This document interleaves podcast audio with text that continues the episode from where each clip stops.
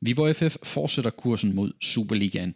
Vi vil altså ikke jinx noget som helst endnu, men øh, det ser altså bare bedre og bedre ud for de lokale helte. Lørdagen sejr i topkampen over Esbjerg, den betyder, at Viborg FF med garanti vinder grundspillet, og dermed også kan gå ind til det afgørende slutspil med et uh, solidt forspring til Esbjerg og Silkeborg, som er de nærmeste forfølgere. Og dermed velkommen til en uh, ny udgave af VFF Update. En udgave, som selvfølgelig skal handle om den aktuelle, særdeles gunstige situation i toppen af rækken, men udgaven her, den er faktisk også pakket med flere andre gode sager. Det er nemlig nu lidt over et år siden, at øh, coronanedlukningen den ramte os alle sammen, og i den anledning, der bringer vi et interview med Viborg FF-direktør Morten Jensen om, hvordan det har været at være fodbolddirektør det seneste år. Han har øh, utvivlsomt øh, haft det rigtig hårdt, men nogen, der har haft det endnu hårdere, det har været de fans, som også hungrer efter igen at kunne følge VFF-succesen øh, fra tribunerne. Fansene de har dog alligevel formået at vise, at de altså har Superliga-klasse. De har lavet flere flotte aktioner alene her i øh, 2021, og det er altså nogle aktioner, som virkelig er blevet bemærket. Så lidt senere igen, der bringer vi os også interview med Viborg FF-fanen Andreas Søndergaard, som fortæller lidt om, hvordan det er at holde sådan et øh, fanmiljø i live i et år øh, uden udenvendenture, øh, og også lidt om, hvordan det er at se, at sådan nogle aktioner som det her, det altså trækker helt vildt meget opmærksomhed. Men inden vi når til de her to interview, så skal vi også lige have dig på banen, Christian Hall, det var nemlig dig, der var på tribunen på Energi Viborg Arena, da Viborg FF de øh, lørdag øh, tog et øh, skridt mod Superligaen med en sikker sejr over Esbjerg. Og vi er vel enige om, at det var et, et ret stort skridt, Viborg FF de tog lørdag eftermiddag. Det synes jeg, der, jeg synes, det var, det var virkelig, virkelig dejligt at, at opleve. Øhm, for Viborg var, var simpelthen bare øh, et bedre hold end Esbjerg. Der var absolut ingenting at, at indvende mod, mod den sejr. Og, øh, og det sender jo bare et, øh, et kraftigt signal om, at vi på FF de vil bare op i den her Superliga. Og, øh, og så kan man sige, at Silkeborg de, de sender i øjeblikket et lige så kraftigt signal. Det er de to klart bedste hold i første division lige nu. Øh, og med det niveau, Esbjerg lagde for dagen i, i, i den her kamp mod Viborg, så er det virkelig svært ved at se, at det ikke, ikke er Esbjerg, der skal, der, hvad hedder det, der ikke skal ende som sorte pære. Øh, så skal de, de skal til at op gevaldigt, hvis de skal, de skal følge med i, i det her kapløb. Og, og det kan man sige, det, det, det støtter jo faktisk også det billede, vi har set gennem næsten hele det her grundspil. Altså vi så det også i efteråret. Jeg ved godt, Esbjerg har hængt på og, og var af point med Viborg, dengang vi startede det her forår.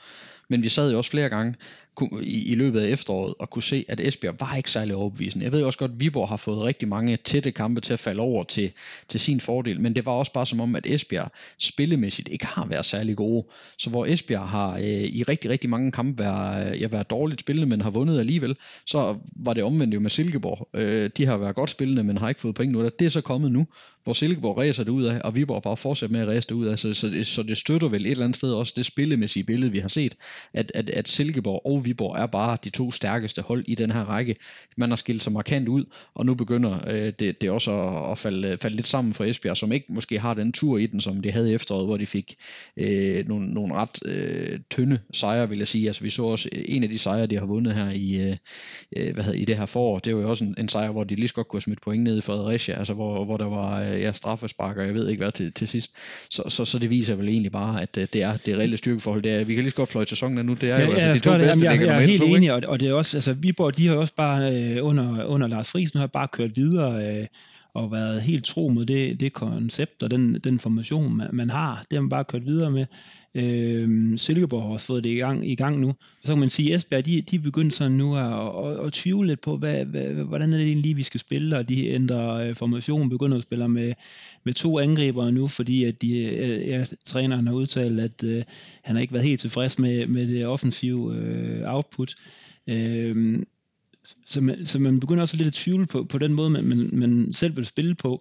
Øh, og, og Esbjerg blev bare ikke... Nu spillede de med to angriber mod Viborg, og øh, Jakovenko og, og Finn Bogersen, og det, og det gav dem jo ikke noget. Og det var altså, reelt aldrig farligt. Der var der et par afslutninger, som, ja, som med VFF-defensiven blokerede, men ellers så var der jo ingenting, og det er jo også det billede, jeg sidder tilbage med, efter at have set kampen på skærmen i lørdags. Altså, det er jo sådan en, en, en, en kamp, altså, hvor, hvor jeg sad og var i tvivl. Jeg synes, jeg synes, Viborg var bedre overalt. Altså, forsvaret vil virke som om, at de havde overhånden i forhold til de her to, uh, to angriber, der havde rigtig, rigtig svært ved at komme til noget som helst. På midtbanen synes jeg, at Viborg FF de overmatchede selv en Kauko, som jo har været uh, altså virkelig meget hyldet hyldet som en af de bedste forsvarsspillere, eller midtbanespillere i, øh, i første division, en mand, der måske tager det men han blev totalt overstrålet af øh, Grønning, Brandhoff, Longreich, som Fuld, jo var meget stærkere. Ja. Øh, og, og op foran, jamen der, altså det er jo ikke sådan, at selvfølgelig var det ikke et chanceorgie, men igen sad jeg jo også og var ikke i tvivl om, at Viborg sagtens skulle have scoret flere mål, især i den her anden halvleg, hvor man jo får en helt lidt gode kontramuligheder, som man så ikke får omsat.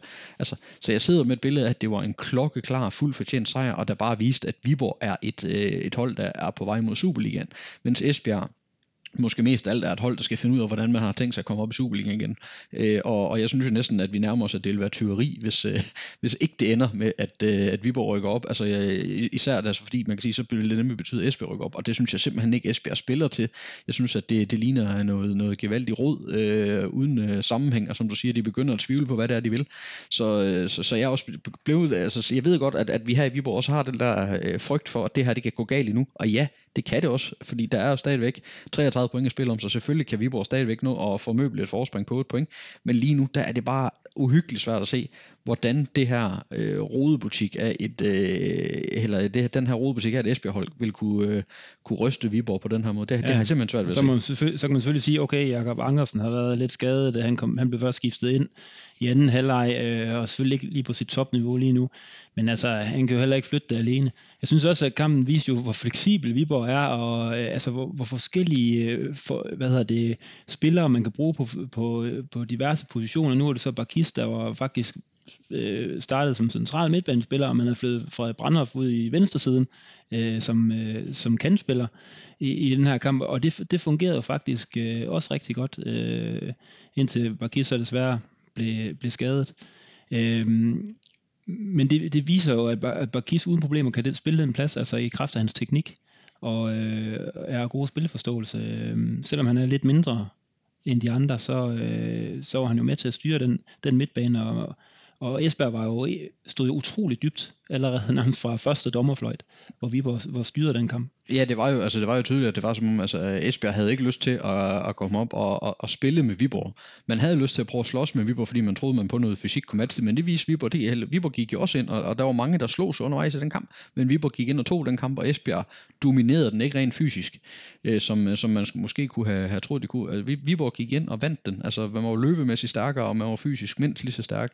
Så jeg synes, det var en, øh, en, en meget overbevisende præstation. Det var sådan en præstation, der virkelig gør, at, øh, at det også lugter af Superliga nu, selvom at, at vi selvfølgelig er bange for at sige den slags her i Viborg, men altså igen, det er svært at forestille sig, hvordan det, det, det er. Det var også det, den følelse Christian Sørensen, han, han stod med efter kampen, hvor han sagde, at, øh, han synes, at Viborg fysisk overmatchede Esbjerg. Og det er jo alligevel vildt nok, fordi som du siger, det er jo et af de parametre, hvor man siger, der, der må Esbjerg med Årsten og Kavgaard og så videre, øh, Øh, det må være e- et af de steder, hvor de er rigtig, rigtig stærke. At man så kan, øh, kan spille sådan en kamp og føle, at man egentlig er, er fuldstændig ovenpå på det parameter, det, det, siger jo, det siger jo nærmest alt. Men altså øh, nærmest øh, regulær klasseforskel mellem øh, første divisionens aktuelle nummer 1 og så nu aktuel nummer 3, for der dumpede Esbjerg ned på en tredje plads med det her nederlag også i og med, at Silkeborg vandt. Og det er noget af det, som jeg lige synes, vi kort skal berøre, inden vi begynder at øh, gå videre i programmet her i Update, fordi vi har rigtig mange ting på, på tapetet i dag. Det er, at, øh, at vi jo lige kan, kan berøre det her med, at det lugter jo gevaldigt af et slutspil, der hedder Silkeborg, Esbjerg, Helsingør, HB Køge og Fredericia, udover Viborg selvfølgelig. Hvad tænker du om sådan et, et top 6 slutspil med, med de her seks hold? Det, det, det, skal, det skal vel efterhånden gå ret galt, hvis ikke det bliver de seks. Jeg ved godt, at, at der stadigvæk kan ske lidt ned i, i, i de nederste pladser, men, men, men det her, det, det, det er i hvert fald det, det lugter. Ja, fordi ellers så skal Fremad Amager jo vinde øh, over Silkeborg. Og det, det tager vi også gerne imod, tænker det jeg. Det tager altså. vi gerne imod, ja, men det, det er ikke lige det, det der står i solmål og stjerner lige nu, må man sige. Øhm, altså, det jeg er mest overrasket over, det, det er Helsingør. Jeg synes jo, øh, jeg har simpelthen været øh, imponeret over, over hvad, hvad Helsingør har formået, også fordi at, at de, øh, de bliver, bliver lidt afskrevet faktisk, i, i og med, at, at Jeppe Kær røg ud med en skade, deres, deres topscorer. Øhm, men her i, i foråret har de jo virkelig formået at skrabe mange point øh, til sig. Jeg synes jo, øh, altså jeg synes jo, det har været en af de helt store positive overraskelser. Hatten af for det, for det Helsingør har, har gjort, fordi de jo, det, er jo ret, det ender jo med, at det faktisk bliver ret sikkert, at de kommer med i, med i slutspillet, mens det er Fredericia Køge fra Amager, der, der skal slås til den bitre ende om at komme med. Ja, og, og, og det, det, jeg synes, det er sjovt, det er, det er endnu et eksempel på, at, øh, at nu, nu ved jeg, at øh, altså, vi har jo selvfølgelig også gjort det, når vi har lavet optag til Helsingør. Der er jo meget fokus på Jeppe Kjær, og derfor tænker folk, at Helsingør skal være glade for de point, de har fået, fordi så kommer de måske ikke i nedrykningsfare, og nu mister de Jeppe Kjær og alt det der. Men et eller andet sted, så synes jeg næsten, at Helsingør spiller bedre fodbold nu uden Jeppe Kjær, for det var som om før i tiden, så var det også meget, at de spillede på, at de havde Jeppe Kjær. Så handlede det om at, øh, at stå lavt, erobre en bold, sparke den langt frem, og så skulle Jeppe Kjær løbe fra forsvaret. Altså det var sådan meget groft fortegnet. Det var han også god til. Ja, det var han god til, ja. og, og, det var så, sådan lidt groft fortegnet. Det var sådan Helsingør spillede. Jeg synes, Helsingør spiller bedre fodbold nu, øh, og prøver at få, få, få nogle spillere i spil, øh, som, som, som også kan en, en hel masse. Så, så, så det er for mig at sige også en, en positiv overraskelse, at Helsingør ligger, hvor de gør. Og, øh, og når jeg sådan kigger ned over det her slutspil, så er det jo igen også, altså, øh, at, at det, det, det vi siger jo også lidt om, hvor suveræn Viborg har været øh, indtil nu, fordi altså Helsingør har Viborg FF øh, slået to gange. Øh, og det er jo det, som vi snakker om som en positiv overraskelse. Man har øh, fået øh, fire ud af seks mulige point mod Esbjerg. Man har fået seks ud af seks point indtil videre mod Silkeborg. Det ved jeg så godt, det er nogle kampe, som vores Silkeborg måske ret beset havde fortjent at få nogle point i hvert fald. Så er der lige øh, HB Køge, som man kan sige, der, der har man sat, øh, der har man spillet uafgjort en enkelt gang mod HB Køge, men altså igen fire ud af seks mulige point mod HB Køge. Og så Fredericia igen, billedet er, fire ud af seks mulige point øh, har Viborg fået mod Fredericia. Det er altså, det er altså dem, der ligner top 6. Og det er, jo, det er jo helt vildt imponerende. Jeg ved, vi har talt om det før med, at Viborg en gang imellem har været, haft en sæson, og, eller sådan noget, hvor man har været fuldstændig suveræn mod de hold, der under, men man havde måske problemer mod nogle af topholdene. Man fik ikke helt point nok mod topholdene. Det er ikke mere end et, et år siden, jeg tror, det var det, vi talte om. Men nu, jamen, der sidder vi og kigger på, at Viborg har bare overhånden over for alt andet i top 6. Øh, og det, det siger også lidt om, at, at det her det er, øh, det, det er fuldt fortjent, at Viborg ligger, hvor man gør lige nu. Jamen det er rigtigt, for i sidste sæson, der blev de, Viborg slået ud af kurs lidt, da man tog til Vejle i til udkampen og, og tabte klart. Altså det, det, var, det var ligesom, Ja, det, det, var, det var et gevaldigt bum. Der, der, ja, der blev man slået, slået lidt ud af kurs, øh, men, men det er jo ikke sket i den her sæson. Øh, og, og man kan, altså på, på fodboldhold, der kan man bare fornemme, når, når, når det bare øh, strutter af selvtillid det hele. Altså det, det er jo, det ser bare så utroligt øh, solidt ud. Ikke for at sammenligne med, med Liverpool, fordi det er en helt anden liga, men i sidste sæson, der havde man jo med et, et Liverpool-hold, som, som man, altså man havde fornemmelsen af, at de kunne simpelthen bare, altså der var, det er umuligt at slå Liverpool.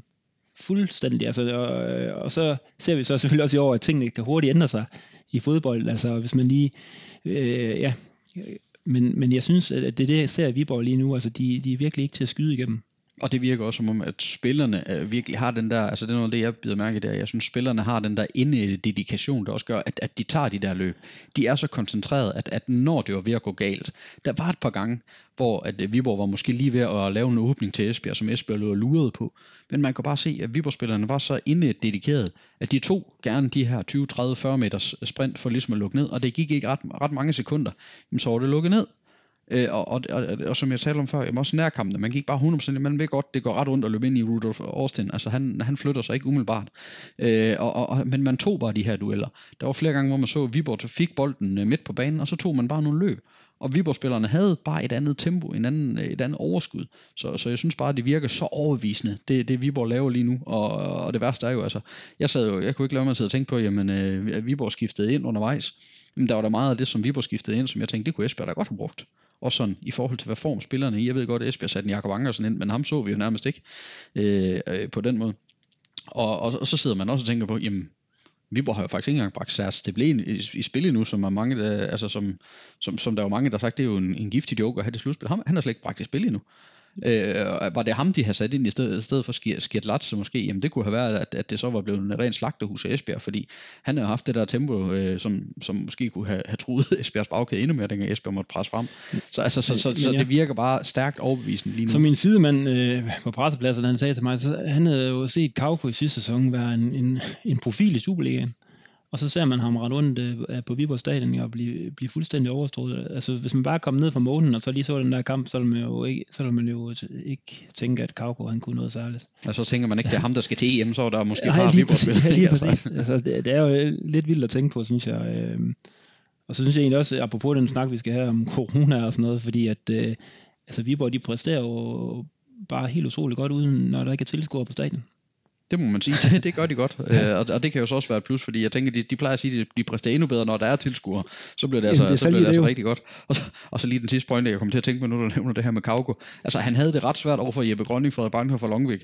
Han får det altså ikke ret nemt til sommer, når det er sådan, at det er så Christian Eriksen, Pierre Emil Højbjerg og Thomas Delaney, han spiller over for. Jeg tænker, han, Ej, det ser, det ser voldsomt ud. jeg tænker, han skal, han skal op sig lidt, hvis han, øh, han, skal, han skal med der.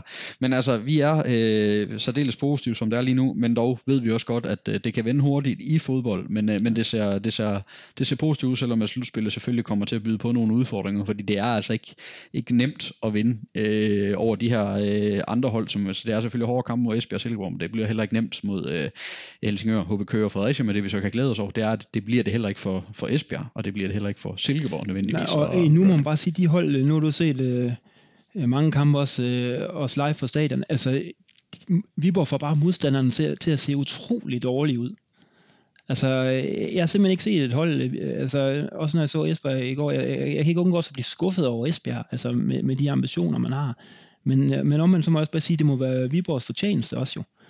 Altså, øh, fordi jeg synes simpelthen, de bliver gjort øh, helt, helt ordinære modstand. De har virkelig, virkelig, det er virkelig, virkelig lidt, øh, Lukas Lund er blevet udfordret. Øh, og, og kan man overhovedet score mål på Lukas Lund? Altså, det, ja, må, må ikke det sker på et tidspunkt. Det, det, det Ja, sker ja. for de fleste. Men, øh, men, men ellers så noget af det, altså der, igen, der er bare over, hvis der, at Viborg er så svært at slå, som de er. Og det, det er også noget, der bliver meget værd i uh, slutspil. Det bliver, at, uh, at Viborg er et svært hold at slå, fordi også, vi kommer også ind i en fase, hvor man kan sige, at vi tæller jo ned nu. Altså så er det 10, så er det 9, så er det 8 kampe. Og, og i og med, at vi også ved, altså jamen, en gang imellem, det sker ikke noget ved. Altså Viborg skal jo ikke gå ind uh, nødvendigvis og vinde 10 kampe for at rykke op. Man har et forspring, og vi ved godt, at alle kommer til at sætte point til. Men bare det der med, at Viborg så er svært at slå, så man går ind og siger, okay, så kom der lige et point der, så kom der et point der. Det rykker jo også ligesom i den, øh, i den rigtige retning hele tiden. Men tror du, Viborg kan blive ramt af nerver? Altså, for der er jo også noget, der hedder, nu kommer, som du siger, man kommer tættere og tættere på. Og, og der kommer alligevel, altså nu, nu, nu er vi virkelig lige ved at være der. Altså, jeg og- har rigtig, rigtig svært ved at, ved at se, at det, der ikke kommer til at ske et eller andet. Der må på et eller andet tidspunkt komme noget, øh, noget modgang. Altså, fordi nu, øh, øh, jeg ved, på- jeg, Næstrup sagde det før øh, nytår, og jeg, Lars Friis har flere gange sagt det nu her også. Altså, prøv at, vi kan ikke gå igennem en sæson, uden der kommer modgang, uden der kommer nedture. Den, er- den er ikke rigtig kommet nu. Altså, det er 21, eller hvad, jeg, det kan jeg faktisk snart bedst overblik, og det er 21 kampe, øh, som, som Ja, Viborg har 20 i spillet Skive, ja. øh, er, uden, øh, uden at tabe. Altså, på et eller andet tidspunkt, der må der jo komme en nedtur, der gør, at det er, øh, hvad hedder det, at, at, at Viborg skal forholde sig til ligesom at skulle rejse sig igen på, på det. Altså den eneste nedtur, der har været, den kom jo i pokalen i år, og den, den har man overhovedet ikke ladet sig mærke med overhovedet. Så, øh, så, så det er det, jeg kan næsten ikke forestille mig. Den må komme, men, men, men jeg tror så omvendt, at, at holdet er så erfaren trods alt, og så robust, at det er jo ikke en nedtur, der kommer til at vare over fem spillerunder. Det har jeg svært ved at forestille mig i hvert fald. Ja, altså man kan jo sige, altså det bliver jo virkelig fedt at, at komme til at se Viborg mod Silkeborg, fordi, fordi Silkeborg har jo også været, været forrygende. Øh, og der kan man også sige, Silkeborg med, med Madsen, som har, har været skadet og sådan noget, men det har man jo ikke kunnet se. Nej, de har gjort det meget godt uden. Øh, Ja, og- nu begynder han at få, få nogle indhop og begynde at ligne sig, Ja, ja, sig selv igen. begyndt- Det, ja, ja. det, det gør det også. Altså. Men, men, øh, men ja, og det er også derfor, jeg tror, altså, det, igen, vi skal, øh, det, det, kan, det kan stadigvæk øh, gå galt for Viborg, både i forhold til og, øh, førstepladsen, og igen, vi skal heller ikke øh, øh, underkende, at øh, der jo er så mange point at spille om, at det, det, det kan også mislykkes det hele endnu, men, men øh, lige nu er det bare svært at se. At, Ja, det er kun Esbjerg. Altså og det er det- jo kun Esbjerg, der kan forhindre Ja, øh, Viborg i, i det her, og, og det var bare ikke sådan, det hold det så ud. Øh, Det ligner ikke ja. et hold, der går ind og tager, altså, fordi Nej, det der, det der, skal, der, skal jo, der skal dele med mange point til i slutspillet for Esbjerg. Altså, de skal ikke, øh, de skal ikke kvejse ret mange gange, hvis de skal hente 8 på Viborg, og, og det er øh, det, det, det, der er svært at se lige nu. Ja, ja, også, altså, de, altså Esbjerg, det er jo, altså, de bare lige tager til, til Køge og vinder, øh, eller til... De har til Silkeborg to gange. Ja, ja, ja. Altså, også, altså, det, jeg synes ikke, man kan pege kampe ud, hvor man siger, okay, det er en selvfølge Esbjerg, de vinder den her. Altså, det, det, det, det synes jeg ikke. Nej. Det er sådan lidt med hiv og sving. Det er det. Men øh, jeg synes, vi skal parkere den del af snakken, selvom vi, det selvfølgelig er fantastisk at snakke om, øh, hvor godt det går. Men jeg synes, vi skal gå lidt videre i vores øh, relativt lange dagsorden her i den her udgave af Update. Fordi nu har vi talt om, at øh, Viborg FF øh, spiller som et hold, der har Superliga-klasse. Men øh, man kan også sige, at øh, undervejs i, øh, i den her sæson, der har Viborg FF altså også vist, at man har fans, der har Superliga-klasse det udsagn. Det har man også hørt flere gange i løbet af de, øh, de senere år, hvor der har rent faktisk været fans på, øh, på stadion. Så selvom at Viborg FF øh, desværre har, øh, har spillet i første division, så har Viborg altså et fanmiljø, som virkelig forstår at gøre sig bemærket, hvilket vi også har set her i 2021 med et øh, rigtig, rigtig par flotte eksempler med en øh, øh, aktion med banner rundt omkring i øh, hele byen for premieren mod øh, Fredericia, og også øh, en øh, særdeles omtalt demonstration i forbindelse med, med skivekampen, og nu også øh, vi, viste Viborg også, at der er altså fodboldsult med over 7.700 solgte støttebilletter til kampen mod Esbjerg. Klubbens egne spillere og trænere, de har også øh, ofte rost fansen til skyren, da Viborg FF er en af de klubber i rækken, som øh, under normal øh, forhold også har mange fans med til blandt andet udkampene, og på hjemmebane, der skaber de altså også øh, normalt en, øh, en stemning og nogle tifoer, nogle indløb og, og noget alt andet, som øh, også dufter af Superligaen. Men øh, hvordan er det her fanmiljø egentlig blevet så stærkt? Hvordan holdes det i live? Og øh, hvordan holder man det ikke mindst i live efter et år med corona, hvor det øh, netop ikke har været muligt at samles til øh, ret mange kampe?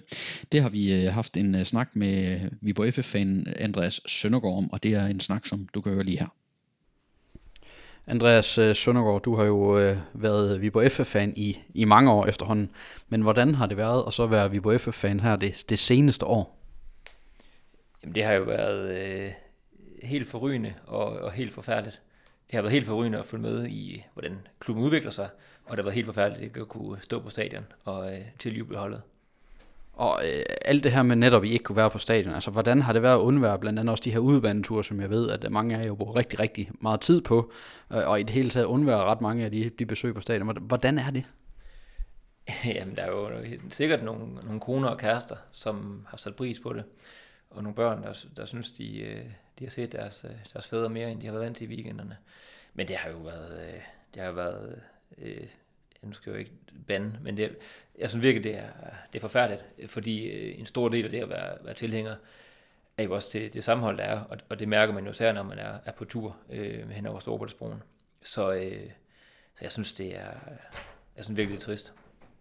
Og som, som jeg nævnte før, du har været i fanmiljøet i, i mange år, øh, og, og en af grunden til, at vi snakker her, det er også, at, at man kan sige, at fanmiljøet i Viborg har virkelig gjort sig positivt bemærket på det sidste. Øh, og jeg ved, at du har været med i mange år, så jeg tænker, at du er måske en ret mand til lige at prøve at skitsere, altså, hvordan har, har fanmiljøet sådan i, i, i Viborg, hvordan har det, det udviklet sig sådan øh, hen over de, ja, det seneste årti, hvor du jo i hvert fald har været en, en del af det?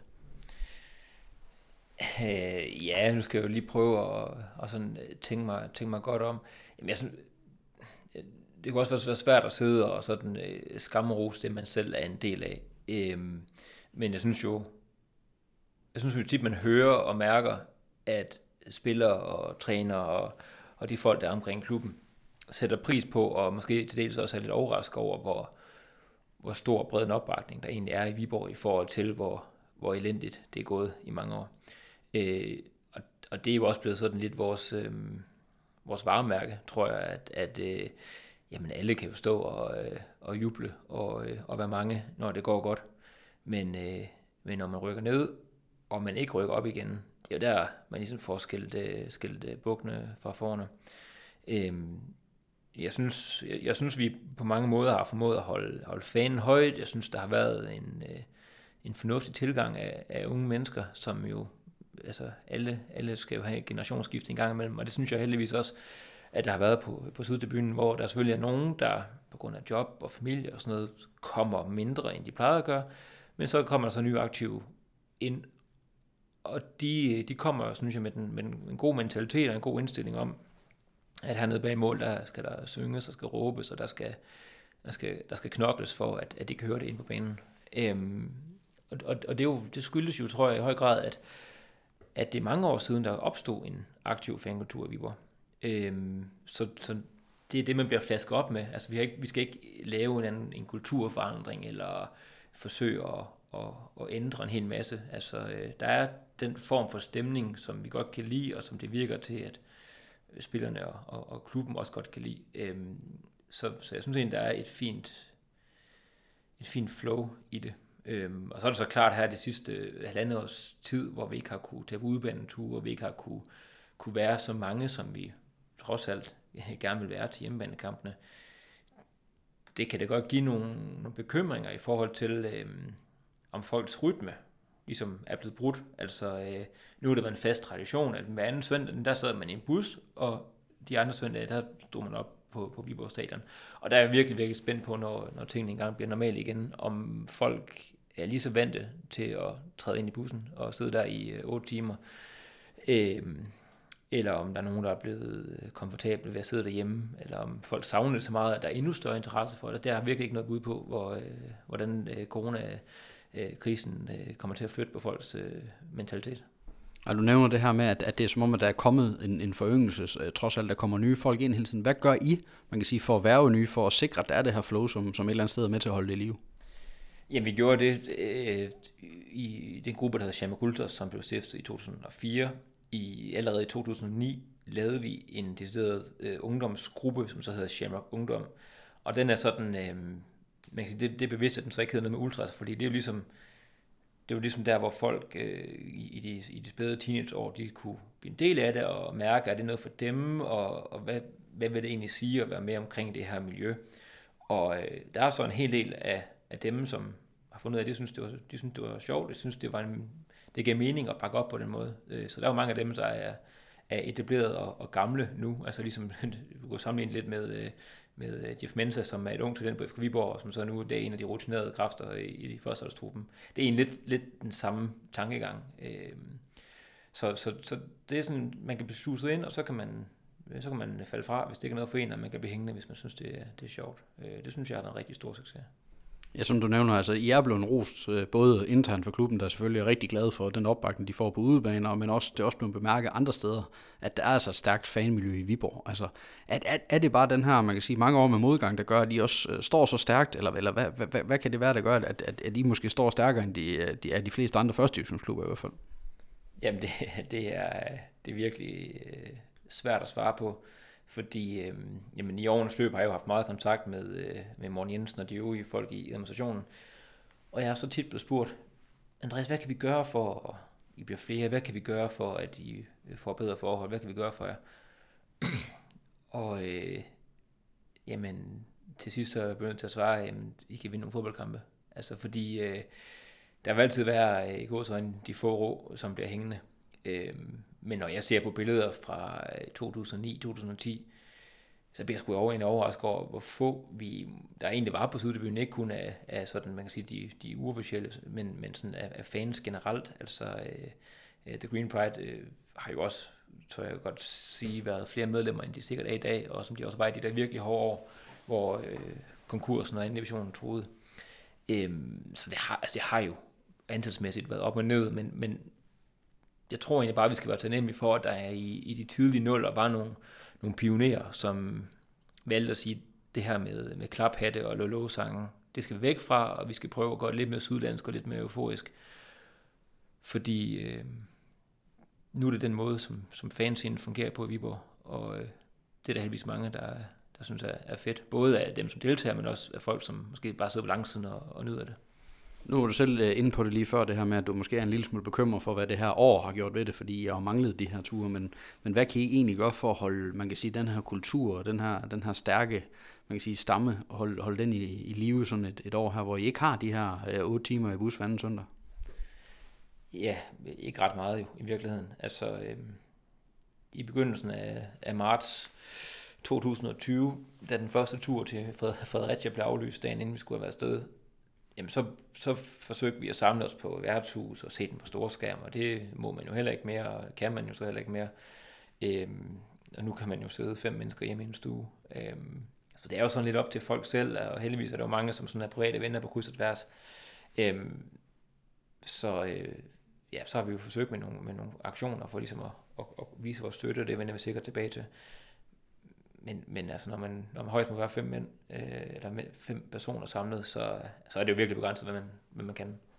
Gør I noget for at prøve ligesom at, også aktivt at sige, okay, vi, vi, vi bliver nødt til at stå stærkt også, altså så er det, ja, vi andre, vi bruger teamsmøder på arbejde for, for at snakke sammen på tværs. Hvad, hvad gør I overhovedet for at, man kan sige, holde det hele i liv?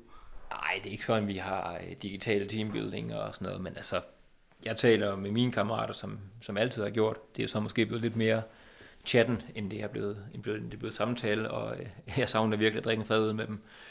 Øh, men ellers så, så, så ser folk jo hinanden på, på, på kryds og tværs. Øh, der er jo, folk er jo tættere med nogen, end de er med andre. Øh, det er jo ikke sådan, at der er 50 mand, der er bedste venner.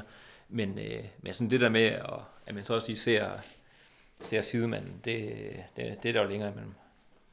Øhm, og nu er en af de øh, grunde til, at vi også sidder og snakker fankulturen, det er jo, at fankulturen virkelig har gjort opmærksom på sig selv her i, i 2021, hvor der har været nogle rigtig flotte aktioner. Der var aktionen før øh, premieren mod Fredericia, hvor der blev hængt øh, banner op, op rundt omkring i, i hele bybilledet, og, og så var der også den her meget, meget berømte demonstration i Skive, hvor man jo anmeldte en lovlig demonstration, og så kunne man lige pludselig stå øh, rigtig mange mennesker og så se, øh, se lidt på afstand dog, men, øh, men, men, men, men se øh, kampen mellem Skive og Viborg, og så også øh, synge så højt, at fansen Øh, eller spillerne på banen også kunne, kunne høre det. Så nogle, nogle idéer som det her, altså hvordan, hvordan opstår de? Øh, jamen, det gør de jo et eller andet sted i, i desperation. Altså, øh, nu har vi været vant til at, at, at kunne, kunne, kunne, kunne vise os frem og vise vores støtte på stadion, og det er vi så afskåret fra. Øh, ironisk nok, mens det går bedre, end det har gjort i, i årvis. Så, øh, man er jo nødt til at være kreativ i, i noget en stund. Øhm, ja. ja, hvordan koordinerer man det så i det hele taget? Fordi det er jo ikke, altså det er ikke nok, at der sidder for eksempel, hvis du sad og havde en idé, det er jo ikke nok, du skal jo have øh, ikke bare dine nærmeste venner, men du skal have, måske have flere med vogn, hvis det skal blive til en aktion, hvor man skal hænge banner op i, i hele Viborg. Ja, der, der findes jo digitale øh, kommunikationsplatforme, hvor man kan, kan skrive øh, med hinanden, og så må man satse på, at der er opbakning til det og så blev det koordineret på, det, på den måde der. Når, når sådan noget som det her, det, det et eller andet sted slår så meget igennem, som det gør, fordi øh, spillerne opdagede jo den her øh, banneraktion og bare banner med ind på, på banen, og øh, det var jo nærmest ikke det medie, der ikke har skrevet om den her demonstration, øh, som, øh, som blev lavet i, i Skive. Hvordan er det så ligesom som, som Viborg-fan, og så opdage, når, når de, de aktioner, man, man får sat i værk, at, at de så et eller andet sted slår så meget igennem? Jamen det, det, det er bare pissefedt. Altså det det, nu var jeg ikke en af dem, der, der for alvor var med til at male baner. Jeg var med til at hænge dem op, og jeg har aldrig prøvet noget, der var så koldt i mit liv, som at stå der klokken 2 om natten, og man kan ikke have, have vandner på, når man, øh, når man skal stå og lege med gaffetape. Øhm, jeg valgte også en, den koldeste nat i, i mands minde, jeg tror det var 14-15 minusgrader.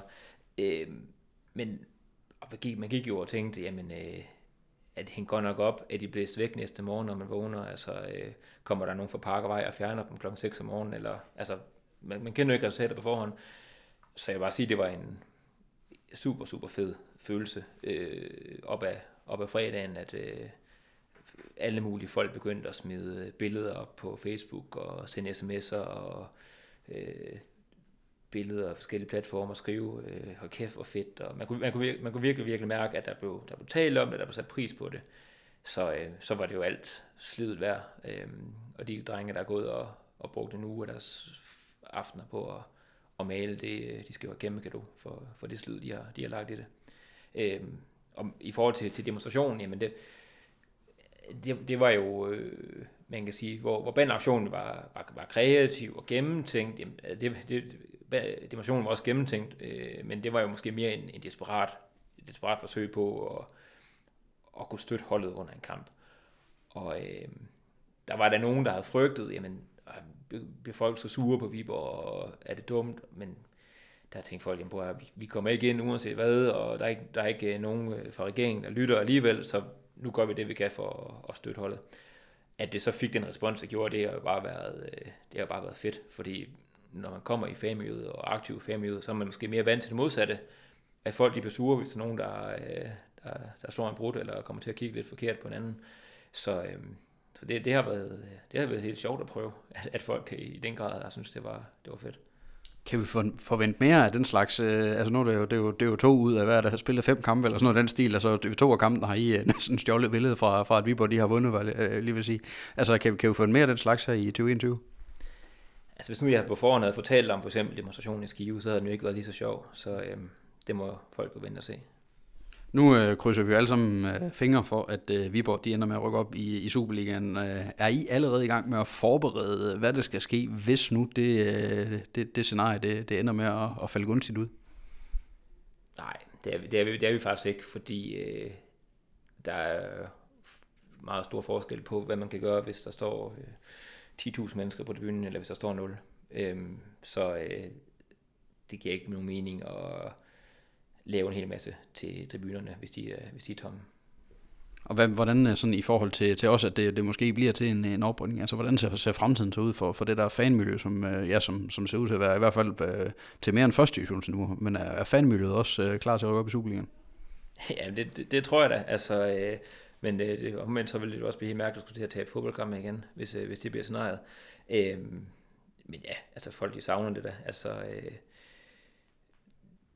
der er der mange stadions i, i første division, hvor man synes, man har været nok gange. Så øh, jeg er sikker på, at der er mange, der, der glæder sig til at forhåbentlig at blive en del af, af Superligaen. Og især nogle af de unge øh, gutter, der, der er kommet til, øh, de har jo stort set ikke prøvet Superligaen, så øh, det skal være dem velundt.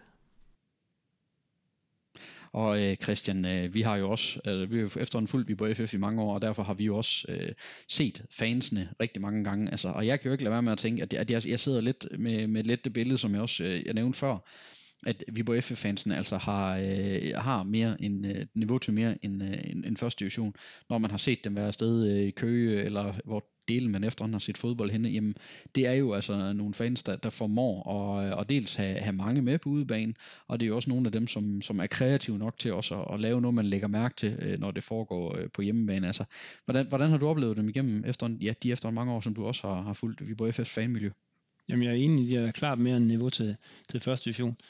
Jamen jeg, øh, jeg har først og fremmest oplevet dem som, øh, som utrolig trofaste, fordi de har jo om nogen været udsat for, øh, for skuffelser i, øh, i det sidste årti, øh, hvor Viborg har været en, øh, en elevatorklub, øh, så, så der, og hvor der har været alle mulige grund til at, til at være rasende over, hvad der, hvad der er foregået. Øh, Øhm, og det udtrykker de også. Nogle gange går de også lidt over stregen. Det, øh, ja, sådan har det været. Men, øh, og de udtrykker deres øh, frustrationer, men, men når det så øh, gælder igen, jamen så, så står de der igen, og så bakker de op igen, øh, som, om der ikke, som om der ikke var sket noget. Øh, og det, det synes jeg, altså det er der kæmpe respekt for. Altså det, det, det er en imponerende støtte, vi, vi på FF øh, får, og det er, det er altså både i, i medgang og øh, især i modgang. Ja, fordi der har været meget modgang, og det er også derfor, altså det her, det her håb, de hele tiden har, har knynge, jeg klynget sig til, det synes jeg også er fantastisk. Altså jeg kan jo huske nogle af, nogle af de rigtig gode oplevelser, jeg har haft på øh, Energi Viborg Arena, hvor man nærmest har fået gås ud. Det har jo også nogle gange været noget, fansen har gjort. Altså jeg kan huske flere banner, hvor man har, øh, har, har lavet nogle kæmpe store tifoer. Altså en af de, de seneste, jeg synes, der var, der var fantastisk også, det var, det var, øh, det var, det var den her, de lavede med, med spillekortene, hvor de gik all in altså det viser også lidt om, at, at, at de er der, altså for det hold, der er der lige nu, øh, med at de, de laver sådan nogle, øh, nogle events. Der sidder jeg jo bare og tænker, at det her, det er jo fedt og fantastisk, at, at en, en klub som Viborg, som har været så meget igennem, og som trods alt ikke kommer fra en, en, en større by end Viborg, at man kan mønstre så meget kreativitet, så meget energi til at, at lave så store happenings, som, øh, som man har gjort med, med, med de her flotte tifoer. Også at de, de, de har ordet i sin magt. Altså, øh, der, der kom den her også øh, banner i, i forbindelse med, med sidste sæson. Øh, takket være jer, tør, tør vi drømme igen, tror nok, der stod på banneret. Ja, altså, takket være jer, tør vi så. Ja. Og, det, og det er jo sådan nogle ting, som, som, som også, det, det rammer altså også mig, fordi det er jo også noget af det, som, som viser lidt om, hvad stemning er der egentlig lige nu. Og, og, og den stemning matcher jo den, vi også havde med at sige, okay, men der er måske grund til at drømme om, om, om Superliga. Og det synes jeg, det er, det er, det er, rigtig, det er rigtig godt arbejde, og jeg synes, det er fantastisk, at man har, man har gjort det. Øh, og, og igen, jeg var i Skive øh, og, øh, og, og så den her, øh, den her demonstration, der var anmeldt. Og igen, jeg tænkte også bare, hold kæft, det er godt fundet på. Hvorfor er der ikke nogen, der har tænkt på det før? Øh, og så, så ved jeg godt, man kan diskutere frem og tilbage om, øh, er det nu også øh, det rigtige at gøre i sådan en øh, coronatid, og er det nu også så vigtigt, at fansene på stadion? Men, men de viste jo bare tydeligvis, at det her, det brænder vi så meget for, at vi vil godt stå i frostvær på en bakke, der ligger øh, ja, 50-100 meter væk fra stadion, så det er ikke det fan- mest fantastiske udsyn, man har til en fodboldkamp, men vi er der for vores hold. Og det synes jeg bare, det var, det var fantastisk. Og, og du var der selv den morgen, hvor, øh, hvor jeg var rygtet gik med, med alle de her banner, der blev hængt rundt, rundt omkring byen. Altså, jeg synes jo bare, at det, det vidner om, at det er et fantastisk kreativt fanmiljø, der er. Og jeg, jeg under dem virkelig, at, øh, at de skal den her tur op i Superligaen. Det håber jeg, jeg krydser fingre for, at de får den. Og jeg er også sikker på, at der, selvom at der kommer de op mod nogle fanklubber, som også har ressourcer, som også virkelig har nogle gode miljøer, men øh, Viborg kommer ikke til at falde igennem i Superligaen på, på fanniveau. Øh, niveau. Det tror jeg altså ikke på jeg, jeg, jeg kunne erindre en gang, hvor, jeg, hvor, hvor de har haft det svært sådan rent volumenmæssigt, og det var, det var på øh, Brøndby Stadion. Øh, når, når hele når hele stadion kom, kom med der, så er der altså en, en lydkolonise, der, der siger Spar 2. Men det der med at, øh, altså nu har vi jo selv rejst rundt på de her stadion i første division, Det er altså lidt trøstesløst en gang imellem. Det må man bare sige. Altså, at man så bruger sin, øh, sin fritid, sin, sin weekend og det der på, på, på at tage rundt og, og støtte sit hold og, og følge med, selvom man også nogle gange bliver placeret øh, ja, latterlige steder, hvor udsynet er, er helt håbløst. Øh, det, det er jo stort, altså. Det, det sætter spillerne jo øh, helt sikkert voldsomt stor pris på. Det, og, og dengang der var tilskuere, der var det jo også tit, altså jeg, jeg synes jo det er fantastisk, når man sidder for eksempel i en, øh, et sted som i Hvidovre, har jeg jo siddet nogle gange, og så, så kan man godt uh, sådan, måske stille uh, lidt sarkastisk uh, spørgsmål til sin tid, men på Roskilde og sige, hvem er det der på hjemmebane i dag? Fordi man er bare, det eneste man kunne høre, det var vi var FS-fans, der jo bare, altså så har der stået fem mand med en boblemaskine uh, og holdt med videre, og så har der bare stået halvanden hundrede Viborg FF-fans i bare overkrop, og så stod og, og kørt med på sange. Så kan man godt sådan sidde og sige, okay, altså det, det er ikke fordi, at, at man føler sig voldsomt meget på udebane, og det er imponerende, at, at man gør det, og det er også, lige nu er det jo lidt trøstesløst, at vi ikke har dem med, når vi nu sidder på stadion rundt omkring. Altså det, det vi savner dem også. Altså, kan man og sige. man må da også have det sådan, at hvis man, hvis man er lige lidt øh, nede, og når man skal ind og spille, for eksempel i Hvidovre, og man, man tænker, hold kæft, hvad, hvad er det, vi skal ind og spille på her for en bane og forhold. Altså når der så står sådan en gruppe fans der, ikke? Altså, så, så, kan, så, så, så må det også øh, betyde, at, at så man altså ikke skuffe. Altså, så, så kommer man lige lidt mere op på tæerne. Jeg ved godt, de, de professionelle fodboldspillere og sådan noget. Men havde de nu ikke været der, det har de så ikke været nu her, fordi de ikke må. Og det må kunne de man godt. ja, ja. Men jeg tænker bare, det må et eller andet sted også være med til, altså, de ved jo også godt, at de er, selvom de ikke er der nu, så, så står de jo bagved og, og, og følger med og er klar og støtter. Øh, altså det, det må bare gøre et eller andet ved en, ved en flok spillere. Sådan, sådan ville jeg i hvert fald selv have det, hvis det var mig. Det, det, kan, det kan ikke undgås, at, øh, at det er sådan. Så, så det, er, det er også derfor, vi, vi blandt andet også savner dem nu, fordi det er altså lidt, øh, en, en anden ting jeg i, i den familie synes, det er, sådan lidt, det er sådan lidt trist, det er jo det der med, altså jeg, jeg kan godt høre Morten øh, Jensen og Jesper Fredberg Company komme med et jubelbrøl, når vi på FF har vundet en udkamp øh, i, i Skive, eller, eller man kan godt høre, at der lige er øh, en delegation med, der, der jubler over med noget, men jeg savner også det der brøl, altså jeg kan huske det forår tilbage, hvor Viborg vandt øh, blandt andet en rigtig, rigtig flot sejr ud over Lyngby øh, i, øh, i første division også. Jamen altså det der brøl med, at der jo stod de her øh, måske 1.500 eller 200 fans fra Viborg, og så så øh, Viborg, der kørte øh, Lyngby over faktisk den kamp der. Det der brøl, der kom dengang, den der vigtige, vigtige sejr, der var, der var i hus. Jamen det er jo også med til at give en udbaneoplevelse. Altså, og lige nu, der er det sådan lidt, ja, det er, altså, det er lidt trøstesløst, men det man kan høre, det er selvfølgelig spillerne jubel, men så er der ikke, heller ikke rigtig andre. Så, så, så bliver det lidt mere flat. Øh, man kommer ikke helt i den samme Også selvom nu, øh, at Morten Jensen, han altså godt kan, kan hvad hedder det, råbe noget så gevaldigt øh, ned, ned på banen. Det oplevede jeg det også her senest med Jesper, også, øh, også jul. Man er i hvert fald ikke i tvivl om, når der bliver, når der bliver scoret, eller, eller når der lige skal, skal strammes lidt op ned på banen. Altså, øh, der er man altså, eller der er han altså øh, fuldt ud med, og, og det samme med Jesper Fredberg, ikke? Altså, der, øh, altså det, kan, det kan også godt høres. Nu er der jo også helt stille omkring, så det kan det, og vi lægger nok også mere mærke til det, fordi der er lidt mere stille omkring. Ja. Og det er faktisk uh, netop Morten Jensen, som det skal handle om nu, fordi uh, selvom at uh, det seneste år, det har, det har været specielt for alle, så har det jo altså også i den grad været udfordrende for en fodbolddirektør som Morten Jensen, så vi har også et interview med ham. Men uh, inden vi lige sætter, sætter det interview, som jeg har lavet med ham, uh, inden vi, vi sætter det i gang, så, så vil vi selvfølgelig også lige, lige, lige nævne det, altså lige, lige, lige kort vente. Altså det er, jo, det er jo over et år siden nu, Øh, at øh, coronanedlukningen, den får først for alvor øh, ramt det. Altså, hvordan, øh, kan, kan du prøve at sætte ord på, altså, hvordan har du oplevet det her øh, fuldstændig mærkværdige år? Altså, vi har jo snakket 2020, og nu er vi jo også godt inde i 2021 efterhånden, som har, har været præget af, af det her. Altså. Jeg synes, det er helt utroligt, at der er gået et år allerede, men, øh, og, og, og jeg synes, altså, på mange måder, så er det jo stadigvæk ikke til at fatte, hvad det er, vi, hvad det er, vi oplever. Altså det her, øh, altså, vi har aldrig... Øh, oplevet noget lignende, og, og troede i første omgang, jamen okay, så bliver det bare lige en, en kortere periode, ikke? Så, er vi, så er vi tilbage øh, til normalen, og vi, vi er slet ikke kommet tilbage til normalen endnu. Øh, og indimellem, der kan det, altså, der, synes jeg, der kan det godt være tungt og, og, og trist, og, øh, og det kan det også øh, sportsligt, når man sidder. Det er en meget, meget særpræget oplevelse at komme ind i, på, en, på et tom stadion eller i en tom hal og skal sidde og se, øh, se sådan en kamp der, ikke? Men, men man glemmer det lidt, når kampen så går i gang, og, øh, jamen, og, men, så, men så, så kommer man lige til at tænke lidt over igen, at der, der mangler et eller andet, og øh, det, det er jo bare, jamen det understreger jo bare, øh, altså hvor, hvor, hvor vigtigt, altså hvor, eller hvordan det, det, det spiller sammen, det her med aktionerne på banen, og så tilskuerne på lægterne, det, øh, det smelter bare sammen til, ja, til et stort hele, og vi mangler den ene halvdel lige nu. Så øh, Ja, det er godt, det, er godt, øh, det, det, det må jeg bare sige, det, det, det er ikke den samme oplevelse, der er det ikke. Nej, det er, det er så dejligt smukt sagt det der, fordi jeg er meget enig der med, at, at, at, at vi mangler sådan en halvdel, vi mangler den der stemning, der er omkring noget af det, som, øh, som vi også er en del af. Øh, og, og, og jeg er jo sådan en, en type, altså jeg, jeg har en... Øh, jeg har en fotostream, øh, hvor jeg tager billeder fra, fra min hverdag og lægger op, sådan at øh, min øh, nordjyske familie kan følge lidt med i, hvad der foregår i den del af familien, der, der bor hernede i, øh, i det midtjyske her i, i Viborg. Øh, og en gang imellem lægger jeg selvfølgelig også nogle, en til gang imellem lægger jeg også nogle ting på min, øh, min Facebook-side. Og, og nu her, hvor det var et år siden, så, så, så kunne jeg ikke lade være med lige at scrolle igennem, altså hvad, hvad man egentlig har, øh, har oplevet, fordi jeg havde det lidt ligesom du, du nævnte det her med, at det er helt vildt, der er gået et år. Altså, øh, jeg kunne se, at jeg havde lavet et, et Facebook-opslag for, for sådan cirka et år siden, hvor øh, jeg sådan lidt efter en øh, vanvittig arbejdsdag, hvor jeg havde øh, endelig fået mit hjemmekontor op at køre, øh, jeg tror nok, der var noget med nogle stik, jeg skulle have fat i, og en hel masse kolleger, jeg skulle hjælpe med at få et hjemmekontor til at køre. Så det har været sådan en, en, ret, vild, øh, en ret vild arbejdsdag for mig. Men der sad jeg jo så med et glas rødvin åbenbart, der havde slået op på Facebook, at øh, jamen, nu må vi lige stå sammen og komme igennem det her, så, så skal vi nok komme godt ud på den anden side det er altså et år siden, og vi er der altså ikke helt endnu.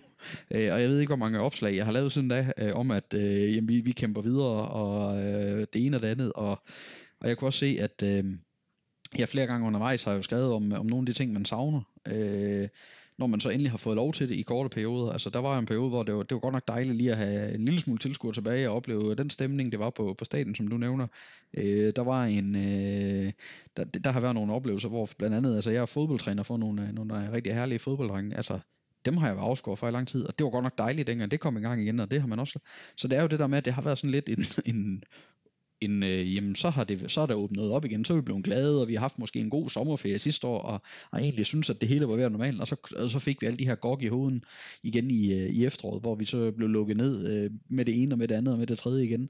Vi har haft mærkelige oplevelser med, at øh, hvor før i tiden, at vi øh, nærmest skulle øh, gå rundt øh, blandt spillerne, som vi, som vi ville efter, efter træning og efter kamp, øh, så, så gik man rundt øh, ind på banen op øh, i Viborg Gold Arena og snakkede med Viborg HK-spillere, og, og det var også sådan en, en relativt frit den måde, man, man øh, kigges øh, VFF-spilleren på, til at nu, nu har vi fulgt rigtig, rigtig mange af træninger, vi har fulgt gennem et hegn ude på øh, Rohavevej, Kirkevej. Vi, har, vi skal stå på den anden side af et hegn, når vi ser det, vi skal helst interviewe dem med afstand, øh, når, vi, når vi gør det, og øh, alle længere interviews foregår via Teams. Altså, det er jo vanvittigt, alt det, der er sket i løbet af det år, som har påvirket os alle sammen. Altså, nu, nu snakker vi om det, der har påvirket os og vores job, men, men, men altså, det, er jo, det siger bare lidt om, hvor, hvor utroligt og hvor udfordrende det har været, men øh, vi er her endnu, der, vi har klaret rigtig mange udfordringer i løbet af, af det her år. Ja, så er vi jo sådan, altså mennesker, de er jo sådan, at vi, vi tilpasser os jo de situationer, vi, bliver, vi havner i, men det er jo selvfølgelig ikke ens med, at vi synes, det er, er optimalt. Men vi er jo gode til at tilpasse os, og det, er jo også, det har man jo også set i, i sportens verden, ikke? så vi får det bedste ud af det. Og det må man sige, at øh, der er jo, øh, har været en fantastisk evne til at tilpasse sig, en fantastisk evne til at få, få ting til at ske øh, i, i sportens verden, fordi det har altså ikke været nogen lille udfordring at så drive for eksempel en, øh, en fodboldklub, og nu synes jeg jo, at øh, vi skal have øh, det her interview, som vi teasede for lidt før med øh, Viborg FF-direktør Morten Jensen, som fortæller lidt om, hvordan det har været at være klubdirektør i det seneste år. Men øh, Morten Jensen, sådan øh, nu er det over et, øh, et år siden, at øh, corona den øh, er lukket landet ned sådan for, for første gang. Hvordan har det været at være klubdirektør det seneste års tid? Jamen det har jo været meget udfordrende, det må man jo sige. Det har det jo været for, for alle brancher, og det har det også været for, for fodbold- og sportbranchen. Øhm, det at mødes til, til nogle ting, det er jo det, der er vores primært øh, produkt. Det er at få folk op til, øh, til arrangementer, både før kampene og under kampene, og netværksarrangementer, der ligger, der ligger uden for den normale fodbolddag. Så det har jo været meget specielt, at, øh, at vi ikke har kunne rigtig kunne tilbyde noget af det. Så helt klart en stor udfordring for os, for vores branche, ligesom alle andre brancher ja, hvordan er det at, at skulle prøve at drive en fodboldklub, og dermed også en fodboldforretning under de her vilkår, hvor, øh, hvor det ligesom også var, at jeg ikke rigtig kunne, jeg kunne tilbyde det produkt på samme måde, som I plejer at gøre? Jamen det, det, det, det, det kommer vi lidt til at sige det samme ord igen. Altså en stor udfordring. Øh, men jeg vil sige stor, stor respekt og anerkendelse ind mod, øh, mod alle de partnere, som på hver sin måde øh, har bidraget på den her rejse og får os igennem den her rejse. Og, og også den forståelse for den her meget svære, ja, øh, en, en, en force majeure situation, som ingen har kunne se sig ind i. Øh, og der er vi, øh, vi er rigtig, vi er rigtig anerkendende over for, at, at øh, den, den tilbagemelding og den tillid, vi har fået fra, fra alle dem, der har været en del af klubben på den her rejse. Altså, øh, der er ingen tvivl om, at vi alle som vi har lært noget det seneste år. Hvad, hvad har det seneste år lært dig? Jamen, det, der var en, der sagde til mig en gang, det er først, når man har mistet noget, man for alvor finder ud af, hvor meget man holder af det. Og det kan vi jo mærke, når vi er ude og snakke med, med rigtig mange mennesker. De mangler nogle ting i deres, øh, deres dagligdag. Den sociale aktivitet, der er at gå og være sammen om et eller andet, og i det her tilfælde fodbolden omkring Viborg FF, den, øh, den, det finder vi ud af, at den har, den har selvfølgelig rigtig stor betydning for os, fordi det, det er kunder i vores butik, og vores kunder skal vi passe på, men vi kan også mærke kunderne, om det er fan, sæsonkortholdere, samarbejdsklubber øh, eller, eller partner, B2B-partner, jamen så, så, mangler vi, så mangler de noget i deres hverdag, og det er vi jo rigtig glade for, at, øh, at vi har en betydning for dem. Og øh, det er helt sikkert, at på den anden side, når vi kommer forbi øh, coronasituationen, jamen så, så er vi blevet bekræftet i og at passe på hinanden og mødes. Det har stor betydning for os, for os alle, så det, øh, det glæder vi os alle til, at der er den, øh, den nye situation der er ingen tvivl om, at øh, det er en hård tid for, for sporten, det er en hård tid for os alle sammen, som du siger, og det gør jo på mange måder ondt øh, også, at øh, der ikke må komme til på stadion, ligesom det heller ikke er muligt at, at samle de her sponsorer og partnere, som man plejer at gøre. Kan du sige noget som helst om, hvad den her nedlykning sådan konkret har betydet sådan, øh, ja, økonomisk for jeres fodboldforretning?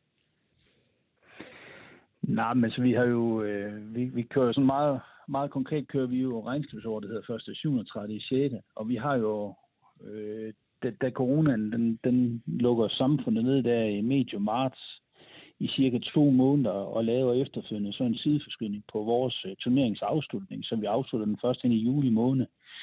Øh, der kan man sige, at man, øh, de aktiviteter, der blev sideforskudt, øh, var alligevel positivt med til, at vi fik afsluttet vores regnskab sidste år med et, med et positivt resultat i en udfordrende tid. Så det er vi jo rigtig, rigtig stolte over. Så undskyld, så havde vi jo håbet selvfølgelig, at situationen var blevet mere normaliseret. Så da vi starter omkring 1. i 9. at vi kunne begynde igen at åbne op på normal vis. Men der kom jo efterfølgende også en, en meget markant nedlukning, og det er den, vi stadigvæk kigger ind i nu.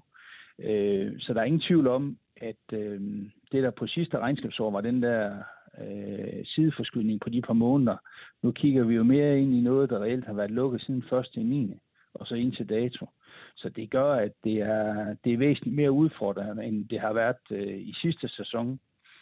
Og det vi er uvidende om, det er, øh, hvad, hvor, hvorledes vi har mulighed for at blive kompenseret. Altså vi har søgt på grund af, i forhold til arrangørkompensation, en puljeordning ved Erhvervsstyrelsen, har vi søgt øh, for den periode, der ligger fra 1. 9. frem til 31. 12. Den har vi ikke fået noget svar på endnu, og det afventer vi selvfølgelig spændt på, øh, hvad udslaget bliver af den ansøgning, som vi har sendt. Mm. Og, og, og du, du er også lidt inde på det her, altså den her usikkerhed, som præger det hele, altså øh, hvordan har du den? Altså vi ved jo ikke, hvornår det igen bliver muligt, at jeg begynder at lukke, lukke tilskud ind. Hvordan har du med, at, at det hele er usikkert? Der, der er ikke sådan en dato foran, hvor du kan sige, at vi skal, vi skal bare derhen. Nej, det, det, det er det, som du med radio siger, der gør det ekstremt usikkert. Og, det, og man kan sige, at når at, øh, vi har, skal vi sige, en normal situation, så ved vi ligesom, hvad vi har, vi har forpligtet os til, og hvilke ydelser vi skal levere. Nu er det jo nu er det mere, som jeg sagde tidligere, den der force majeure-situation. Hvad er nu, vi skal finde på, og en, en usikkerhed på det, at vi ikke har kunne levere, og hvad er det så, vi skal kunne levere til vores, øh, vores partnere. Så det gør jo, i stedet for at arbejde med noget, der, der skaber fremdrift, så handler det jo mere om, hvordan vi ligesom kan få, få lappet hullerne hister her, både de større huller og de mindre huller, øh, for at komme, skal vi sige, et eller andet sted på omgangshøjde. Så det er, en, øh, det er selvfølgelig en, en negativ situation, men, men omvendt så må man også sige, at øh, det er jo det, der også gør, at man kommer hele tiden til at kigge nye tanker og nye, øh, nye idéer på, hvad der kan gøres fremadrettet. Og der, der tror jeg også, at coronasituationen har gjort med til, det gælder jo ikke kun vores branche, men det gælder også mange andre brancher, at man ligesom prøver at anskueliggøre det på, på en anden måde. Og det går vi der og arbejder på hele tiden. Og øh, vi har lavet nogle, nogle enkelte tiltag øh, omkring støttepakker i, i foråret. Nu har vi lavet omkring virtuelle billetter, øh, og vi kommer også til at lave andre tiltag øh, fremadrettet. Og vi, har, vi bruger også tiden på at tænke øh, nye idéer, så vi står endnu stærkere, når at, øh, startskuddet det går efter corona, den nye tid, der kommer derefter. Ja, fordi nu, nu kommer du selv ind på det, fordi trods alle de her udfordringer, som der har været, så har I har haft rigtig pænt succes med at lave nogle af de ting, som I har lavet, altså støttekampagner, som du selv nævner fra foråret 2020, og nu senest det her tiltag med støttebilletter, hvor I altså solgt over 7.700 billetter. Altså, hvad tænker du om, at responsen har været så god på de der øh, ja, meget alternative aktiviteter, som I så har lavet? Jamen, det bekræfter at sige, at vi har en relevans for området, og det er det, det hele tiden handler om. Det er, at vi skal være relevante, og vi skal have en betydning for alle de mange, der, der er en del af vores øh, fælles fodboldklub. Det, det, betyder, det betyder uvirkelig meget for os, og det kommer vi til at arbejde på, at, øh, at vi skal stå endnu stærkere. Vi, vi har jo som sådan et, et markedsområde, der måske ligger en 30-35 km rundt om Viborg, og der kommer vi til at blive, øh, sætte, øge hastigheden på, at, øh, at vi skal have vi skal have endnu flere med for at få en endnu større betydning for området. Vi har jo ikke, øh, vi har også valgt en strategisk vej, og vi ikke øh, ønsker at skal vi sige, øh, sælge majoriteten af vores klub til måske udenlandske investorer. Der er ikke noget vej med udenlandske investorer. Det er jo et valg, man tager som klub. Men vi har bare taget alle andet vand. Og det kræver, at, øh, som, som jeg sagde lige før, at vi skal, vi skal simpelthen være endnu større. Vi skal have endnu flere med. Øh, og det må vi sige, at øh, vi, vi, er, vi er godt fornuftige undervejs, og det viser både støtte, øh, støttepakkekampagnen plus salg af de virtuelle billetter, at øh, der er rigtig mange, der vil klubben, og det bliver man ekstremt stolt over, og det giver også en super god motivation i forhold til nye spændende tiltag, som øh, jeg godt kan love, vi kommer med. Og, øh, og det giver sig selv, at det er jo, øh, uanset hvad næsten hvor, hvor dygtige I er til at lave de her alternative ting, så kommer det til at betyde rigtig meget for jer, at, at der, der inden længe forhåbentlig snart åbnes for, at man kan få, øh, få folk på stadion igen, både i form af jeres partnere, i form af jeres, jeres øh, de her fans, som, øh, som jo også betyder rigtig meget for dig. Tør du håbe på, at, øh, at der kan være godt med mennesker på stadion her i det her slutspil, som jo begynder at nærme sig? Ja, jeg synes sådan, der er lige sådan en fornemmelse nu, og nu sidder vi jo ikke sådan ind i det helt politiske rum, om hvornår at, det eventuelt kan lukkes op. Men jeg synes bare, at øh, og det har vi også givet udtryk for, altså det er vigtigt at pointere, coronasituationen, det sundhedsmæssige, det står over alt andet, og det kommer vi ikke til som sådan øh, at udfordre. Der er der nogen, en faglighed på det, som der er nogen, der, der, der ved utrolig meget om, og det, det skal vi slet ikke blande os i. Men vi har bare alligevel, når det er sagt, så har vi bare svært ved at se, at, øh, at med de faciliteter, der er både øh, rundt om i Danmark og øh, også på Energi Arena, at der ikke er mulighed at lukke øh, folk ned. Vi kan ikke forstå, at der skal laves så markant en nedlukning, som der, der er sket. Og øh, en ting er de indtægter, der, der er forbundet med det, det økonomiske aspekt, men også hele det der at kunne levere et produkt tilbage, der, der, der betyder noget, hvor mange folk brænder for, det er jo, det er jo forfærdeligt. Og vi, og vi står jo også i en, i en, i en aktuel øh, god øh, sportslig situation, som gør, at vi, vi ønsker jo gerne at være mange år på, på vores stadion. Øh, så det, det, er, det er en rigtig uholdbar situation for os. Øh, og vi håber da også kvæg jo, at smittetallene er, som de er, og man begynder at snakke om, om sundhedspas og lignende, øh, jamen der, der, der bør kunne lukkes op for nogle ting. Det, øh, det har vi en stærk forhåbning om. Hvilken horisont vi taler om, det ved jeg ikke. Vi har sidste kamp i Kolding på fredag så er der en pause i en weekend, og så kan vi jo håbe, at øh, der måske kan komme en situation, der gør, at, øh, at vi kan lukke folk ind til vores arrangementer igen. Det vil vi blive utrolig taknemmelige, hvis det kunne ske. Og det var altså et uh, interview, som uh, jeg har lavet med uh, Viborg FF's direktør uh, Morten Jensen. Og, og dermed så begynder vi også sådan så småt at nærme os uh, udgangen af den her uh, udgave af uh, VFF Update. Uh, men, uh, men der er lige en ting, vi skal have med her på, på falderæbet, fordi uh, mandag formiddag, der dumpede der lige pludselig også lidt en nyhed ind, som vi også ligesom bliver nødt til at forholde os til, når ligesom vores koncept i VFF Update er, at vi skal, vi skal vende de største nyheder fra, uh, fra Viborg FF. Jakob Poulsen, som øh, blev hævet ind som en form for anden assistent, eller i hvert fald ekstra assistenttræner, med, sådan med, med fokus på, at han skal stå lidt for den individuelle udvikling, den individuelle træning af, af spillerne. Hvad tænker du? Jamen det tænker jeg umiddelbart, det lyder da super spændende. Jeg må godt nok øh, sige, det, det var, den havde jeg ikke lige set komme. Der er meget overrasket over. Øh, men det er jeg da spændt på. Jeg kender ikke noget til øh, Jakob Poulsens øh, trænerevner, men, øh, men det er jo mand, der har prøvet lidt af hvert i, øh, i fodboldens verden, nationalt og internationalt. Så, øh, så det, er jo, det er jo noget af en, af en profil at, at få til klubben, og det, øh, det er da i sig selv et, et, et rigtig positivt øh, signal. Øh, og, og også fedt, at, øh, at en mand som ham øh, kan se nogle spændende perspektiver i, i Viborg FF for det, man har gang i. Ja, og det, det er jo også det, jeg synes. Jeg synes, jeg synes, det er som om, der er ved at ske et skifte. Altså, der er jo mange af de, øh, de, de, de mennesker, der har været tilknyttet Viborg FF, som jo måske godt kunne have været ønsket andre steder, men Viborg FF er bare ved at have den der tiltrækningskraft på spændende trænernavn. Altså, jeg er ikke i tvivl om, at der er rigtig mange, der også har øh, haft Lars Friis til at stå på deres, øh, deres ønskeseddel som en, en, en mulig træner men han, han er altså cheftræner i Viborg FF, og Jakob Poulsen har jo har jeg hørt flere gange, der har, altså, har været nævnt som en, jamen, han, han, han, han blev træner en dag, han, også selv, han har ikke lagt skjul på selv, at det er noget, han gerne vil, øh, og at han kan se det her øh, spændende i at komme til Viborg, det synes jeg bare, det siger lidt om også, at, at Viborg-projektet er på vej i en, en rigtig spændende retning, øh, og, og så synes jeg jo generelt også, at det er, det virker klogt af Viborg FF, at man prøver virkelig at sørge for, at øh, alt hvad der hedder stab og sådan noget, det skal bare spille der skal være et godt træningsmiljø, fordi det bliver jo også øh, det, det bliver et konkurrenceparameter for Viborg. Det bliver også, at man skal man, man har ikke råd til at hente øh, spillere, der måske er 100% øh, færdige, som, øh, som er, øh, er pivskarpe. Det, det, det kan man ikke. Så man er også afhængig af, at dem man, man har eller får, at man skal kunne bygge på dem. Og derfor så skal du have den her velfungerende stab, en, et velfungerende træningsmiljø. Og det tænker jeg jo, altså, det, det har man smidt nogle ressourcer efter de sidste år. Øh, og, og det tænker jeg, altså, det, det, det er også et, øh, et plus, der gør, at, at det bliver en, øh, et, et mere solidt Viborg FF, der forhåbentlig snart kommer, kommer i Superligaen.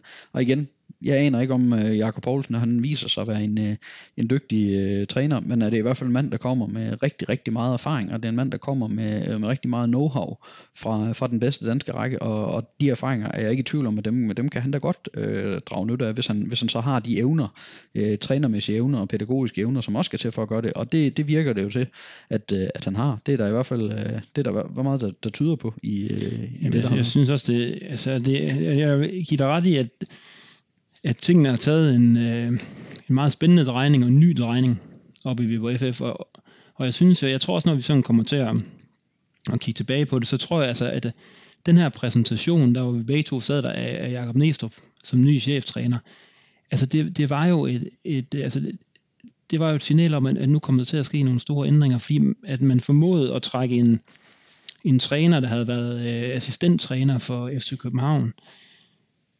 hovedstadsklubben, og ham formoder man at trække til, til det mørke Jylland i Viborg, fordi vi synes jo ikke, at det er det mørke Jylland, fordi vi, vi bor her ikke, men, men nogle gange så, så har det måske haft sådan lidt, om, om det er, det, hvis man bor i København, så er det måske også langt væk Viborg, og, og hvad kan vi tilbyde herover og sådan noget.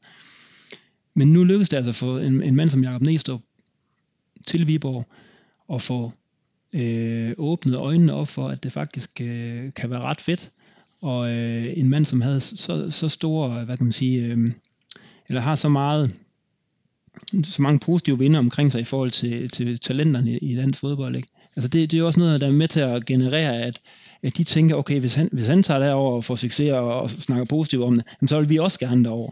Mm.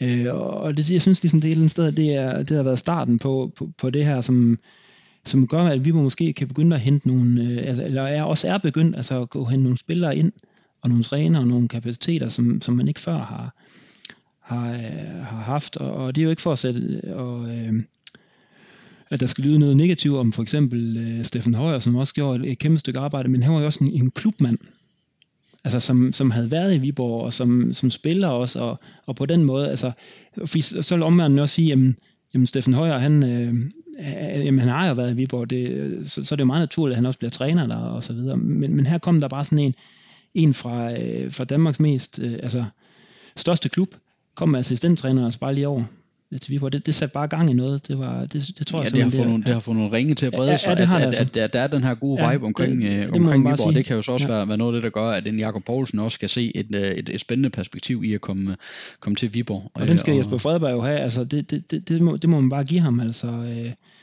nu snakker man meget om for Harken og sådan noget, når man, altså det, er stadigvæk lidt ikke, om, omkring Jesper Fredberg og sådan noget, men, men, men det synes jeg bare, at, at, at han skal have kæmpe stor ros for, for, for de ting, han har været med til at, at sætte i søen i Viborg, blandt andet med, med, med Jakob Næstrup, men også at, at, at han har faktisk ikke haft ret mange, øh, udover for Harken, han har jo faktisk ikke ramt ved siden af skiven ret mange gange.